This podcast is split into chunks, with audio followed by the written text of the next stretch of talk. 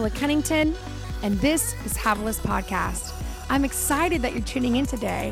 You know, this podcast was created by Truth to Table so I can have a place to share my heart, biblical truth, simple lifestyle leadership, as well as just connect with my table community, my table tribe.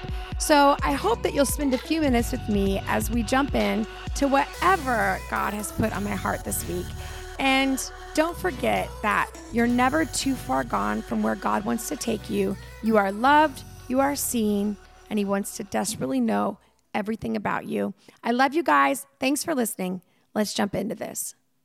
This week, we're going to look at another need that we all have a God created need that allows us to connect with Him in a deeper place. You know, many uh, weeks ago, I was telling one of my sons a story. It was close to Valentine's Day, and I was telling him about when the really the first time I experienced Valentine's Day. And I was in junior high, and I had a friend, and his name was Josh. And Josh and I were best friends. I mean, we hung out all the time, and we were, you know, we liked each other. We were at that junior high stage. And on Valentine's Day, I remember him um, getting me a gift, and it was this chocolate phone. And he came to me and he presented this chocolate phone to me. And of course, this was like my first official Valentine's gift. And I was all excited, and I can't believe he got me something. And then he asked me, Will you be my girlfriend? And at that point, my parents had said, We don't want you guys being boyfriends and girlfriends with anybody. Like, we want you just to kind of be a kid and hang out in this space, and we don't want you doing that. And so I remember telling Josh, you know, I'm not really allowed to have a boyfriend right now, um, so I can't, I can't do that. And I remember him going to the girl, another friend in in his in our class and he asked her to be his girlfriend. And I remember them walking off like the next day holding hands and our whole relationship changed. So I was telling my son Hudson this story. And as I'm telling him this whole story and I'm kind of dramatizing it in the kitchen, and Hudson's our second born and he always wears his glasses kind of like a grandma where it sits at the edge of his nose. And so he's sitting there and he's drinking his drink with a straw with his grandma glasses. And as I'm telling him this, at the end of it, I tell him that Josh went with this other girl and walked on the hall and he goes, That's terrible. That's terrible. With his little grandma glasses and his drink in his hands and it's my cute little 10 year old.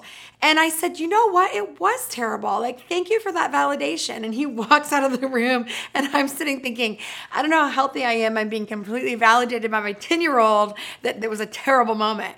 But, you know, I, as I think about that story, I think about this kind of reality in our lives where all throughout our lives, we have moments of belonging. Are we included? Do we get the guy? Do we get the girl? Do we, you know, get the husband? Do we have the family? Do we get the job? Do we get the position? And there's this kind of deep need to belong, to belong to someone, to belong to a place, and even to belong to a culture. And it's it's within us, and it's not bad. In fact, that hunger to belong is God given.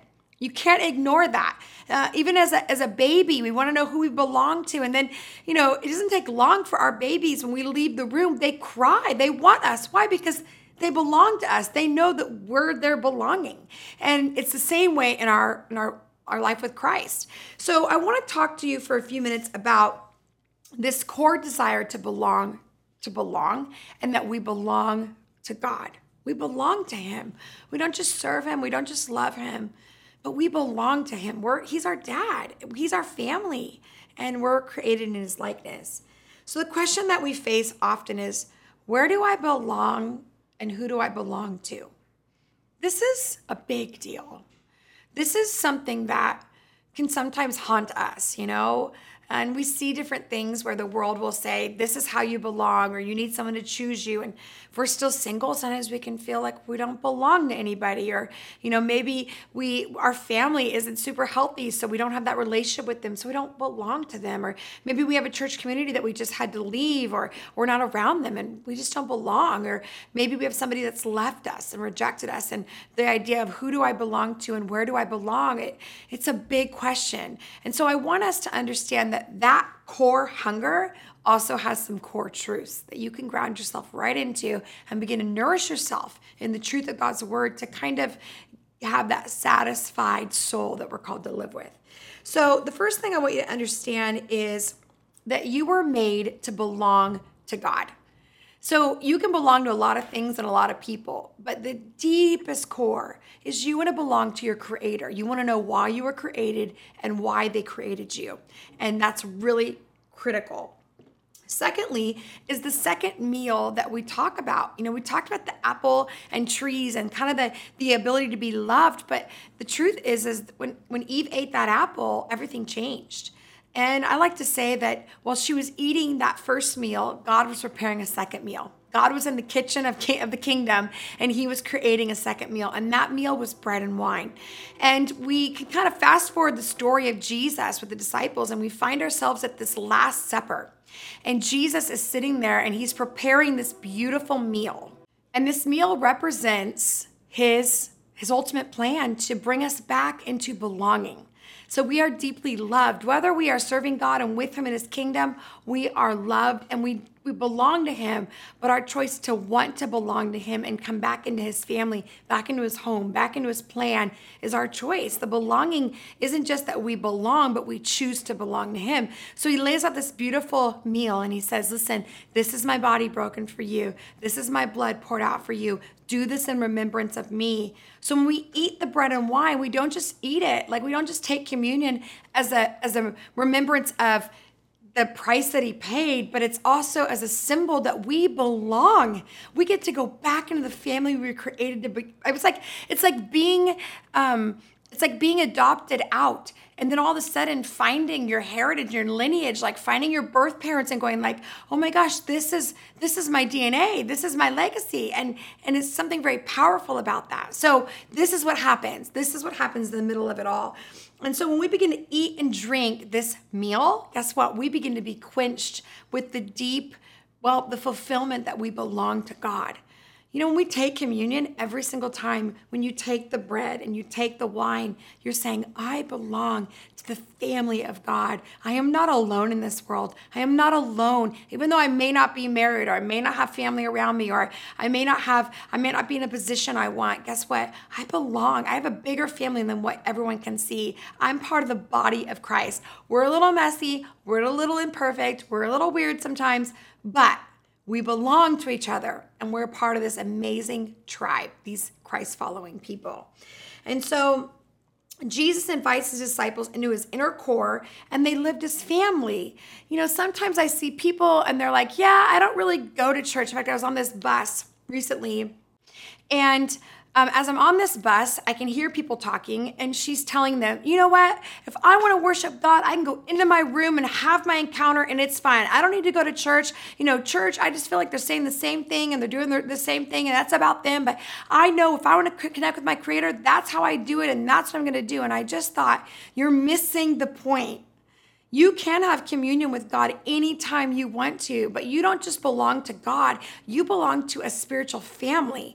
And it's not just about your belonging, it's about telling others, I'm here for you, I love you, and I want you to find a place. And there are spiritual moms and spiritual dads and, and kids, and there's a family that God's created for us that we get to participate and we get to be each other's family in the middle of this world, right? In the middle of this this crazy world sometimes. So Jesus begins to invite them in and he, and he shows it. He shadows this idea of, hey, guess what? We're family. So I'm going to show you a picture of that. I'm going to show you what it looks like. And the first thing he does he washes their feet. One of the best ways we can belong to the family of God is to serve each other. Find a place in our church where we we serve in the nursery, we help feed people, we help, you know, connect, we give ourselves. Why? Because that's what families do. We serve each other. We belong. Part of our belonging doesn't come from just taking. Part of our belonging comes from giving and connecting with others. And then also, church is not just an event; it's a relationship. So it's not just check in, check out. It's it's a place where we we give our time, talents, and treasures. We give ourselves to this place and to these people. So God invites us into this family, the church. Sometimes I think some of our deep needs that we want met is because we don't have a place like a church where we can give ourselves to and really love people well and find a place to belong That's really important. And if you don't have that in the local church you're in, then I, I want to really ask you to find a place where you can get back in a community and back in a place where you can serve and be served. It's very important.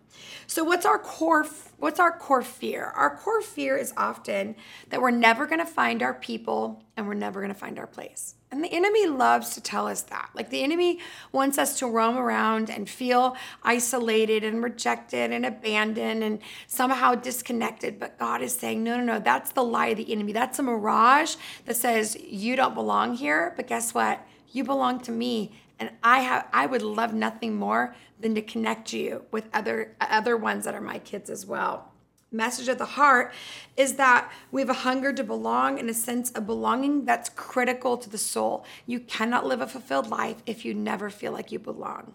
You cannot live a fulfilled life if you always feel rejected. If you are busy isolating yourself because of fear of rejection. You cannot. You have to find a place of healing because the enemy wants to separate us so that we don't ever feel like we belong. So you're going to have to go deep and find a place of belonging. So here's your five declarations this week. Number one, I belong to God. How do we utilize these declarations? You can say it to yourself. Um, a couple people I know have actually taken these, said them on a little like a memo, and then play it over and over, and they hear themselves saying it. Uh, others have written it on their mirror. Others, you know, get up every morning and after their study, they they declare these things. You just whatever it looks like to activate yourself. I belong to God. Tell yourself that when you walk into a place where it feels weird, or maybe you're going through rejection right now, or you're going through abandonment. I belong to God. I may not belong to that person anymore. I may not belong to that church anymore. I may not belong to that, you know, that company anymore, but I belong to God. That's where my belonging comes from. Secondly, belonging is my birthright. I belong to God because I'm his kid. I belong to God, and belonging is my birthright. Thirdly, I am worthy of being included. This is critical. I am worthy, and because I am worthy, I am a, I'm worthy of being included. Um, also, I'm a child of God. I'm a daughter of God. When I go into places where I feel insecure or nervous or not sure, or I'm, I'm God's kid. Like I'm a girl of God, and that's who I am. That, that'll never change whether you like me or you don't like me, whether you accept me or you don't accept me. Guess what? My belonging is not is not focused on how you receive me or accept me. My belonging comes from a different person, and that is God Himself, right? And then lastly, is I am not alone. I'm not alone. I might be alone in the natural, I might be living alone, but I am not alone. I belong. And then I want to add kind of like a bonus one, and that is God has prepared a place for me, and He's prepared people for me. I want you to declare that over yourself. God has prepared a place and a people for me. And, it, and if you're at a place where you don't have that right now, begin to declare it. I believe even the next 12 months, you're going to see a shift in where He puts you and who He puts you with.